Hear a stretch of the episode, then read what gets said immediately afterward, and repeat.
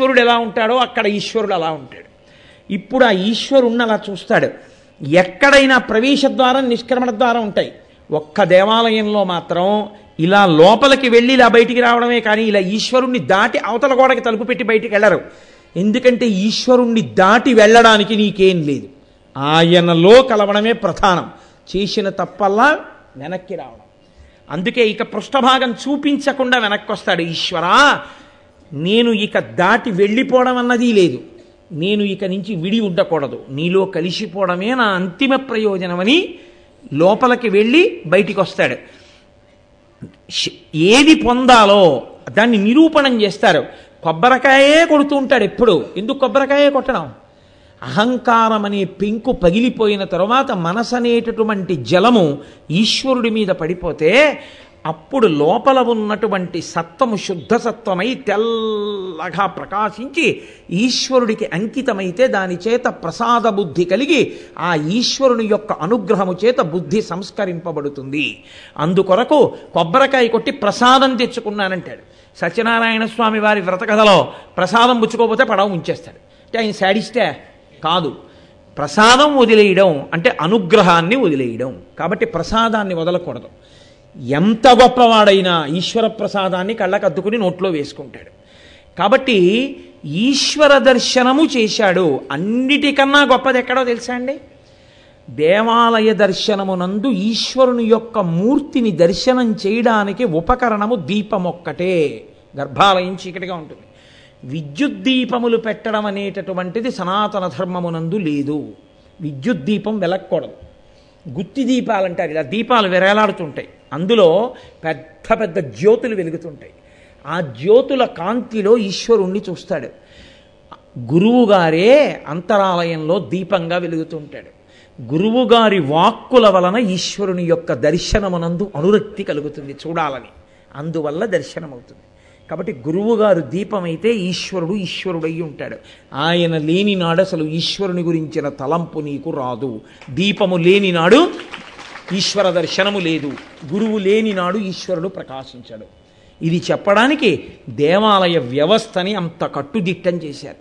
అది ఇక వెంకటాచలం లాంటి క్షేత్రాలైతే ఆ కొండ చేత పుష్కరిణి చేత తీర్థం చేత అంత గొప్పవి. అందుకే మీరు చూడండి నేను క్షేత్రయాత్రకి వెళ్ళొచ్చాననరు తీర్థయాత్రకి వెళ్ళొచ్చానంటారు ఎందుకో తెలుసా అండి? తీర్థము వేరు నది వేరు సముద్రము వేరు. తీర్థమునందు స్నానం చేస్తే వచ్చే శక్తి ఏమిటంటే యజ్ఞము కానీ యాగము కానీ పూర్తి చేసి అవపృధ స్నానము చేసిన వారికి ఏ ఫలితం వస్తుందో తీర్థమునందు స్నానము చేసిన వాడికి ఆ శక్తి కలుగుతుంది. అందుకే తీర్థయాత్ర చేసి ఇంటికి వచ్చినటువంటి వాడు రైలు దిగినా వెంటనే ఆయన కాళ్ళకి నమస్కారం చేస్తారు. ఎందుకో తెలుసా? యజ్ఞము చేసిన సోమయాజి ఇంటికి వస్తున్నట్టు ఆయన పాదములకు నమస్కరించడం చేత మీకు కూడా ఈశ్వరానుగ్రహం కలుగుతుంది. అందుకే తీర్థయాత్ర చేసి వచ్చిన వాళ్ళ ఇంటికి వెళ్ళేటప్పుడు ఒక మాట అడిగి వెళ్ళమని చెప్తారు. అయ్యా మీకు ఎప్పుడు ఖాళీ ఉంటుందో ఒక ఐదు నిమిషాలు వస్తాం.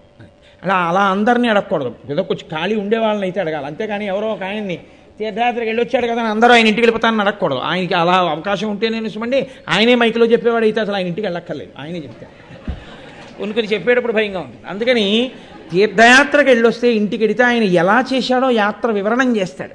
అందులో స్నానం చేశానంటాడు. వినడం చేత మీకు ఫలితం కలుగుతుంది. కాబట్టి తీర్థయాత్ర స్నానము అంత గొప్పది. తీర్థయాత్రకు వెళ్ళొచ్చాడు అంటే స్నానము చేత పునీతుడవుతాడు. అందుకే సనాతన ధర్మం యొక్క వైభవం అటువంటిదండి. అసలు స్నానం చేత ఆ శక్తి ఇది ఇంక ఇంకెక్కడుంది నాకు చెప్పండి? సనాతన ధర్మమునందే. అసలు ఒక తీర్థంలో స్నానం చేస్తే అంత శక్తి. ఒక తీర్థము ఒక కొండ ఒక స్వయంభువైనటువంటి ఈశ్వరుడు. ఇన్ని ఉన్న చోటికి మీరు ఎడితే మీకు ఆ దేశమునందు కాలం ఎంత విప- విలువైనది. ఇంట్లో నాకన్నా నా బుజ్జి నా బుర్రి పిలుస్తూనే ఉన్నారు. అక్కడికి వెళ్ళి మీరు ఉండేది జీవితాంతం కాదు. ఒక్కరోజో రెండు రోజులు. అక్కడెందుకు లౌకిక ప్రసంగం? అక్కడ మీరు చదువుకున్న విష్ణు సహస్రం అక్కడ మీరు చదువుకున్న లలితా సహస్రం అక్కడ మీరు తెల్లవారుజామున లేచి విన్నది అక్కడ మీరు తిరిగినది అక్కడ మీరు నేల మీద పడినది అక్కడ నమస్కరించినదే మీ జీవితోద్ధరణ హేతువు. కాబట్టి దేశమునందు కాలమునందు దేశము యొక్క విలువ తెలుసుకుని ప్రవర్తించిన వాడెవరో వాడు తనని తాను ఉద్ధరించుకున్నవాడు. ఆ ప్రక్రియ ఎందు దేవాలయ వ్యవస్థకు అంత గొప్ప విలువ ఉన్నది. కాబట్టి దేవాలయము గుడికి వెళ్ళడం అంటే చాలా చిన్న విషయం అని మీరు అనుకోవద్దు. నేను ఆవగింజని ఆరు లక్షల భాగములు చేసి ఒక భాగాన్ని చూపిస్తే ఎంతో అంతే చెప్పాను ఇవాళ దేవాలయ వ్యవస్థ గురించి నిజానికి. తెలుసా అండి? అంత గొప్పది దేవాలయ వ్యవస్థ. సరే నేను మంగళం చెప్పిన తర్వాత మీతో ఒక రెండు విషయాలు ప్రస్తావిస్తాను. దయచేసి ఓర్పుగా అలాగే కూర్చోండి. మంగళాశాసనపరై మదాచార్య పురోగమై సర్వైశ్చ పూర్వైరాచార్యై సత్కృతాయాస్తు మంగళం. మంగళం కోసలేంద్రాయ మహనీయ గుణాత్మనే చక్రవర్తి తనూజాయ సర్వభౌమాయ మంగళం ఉమా కాంతాయ కాంతాయ కామితార్థప్రదాయినే శ్రీగిరీషాయ దేవాయ మలినాథాయ మంగళం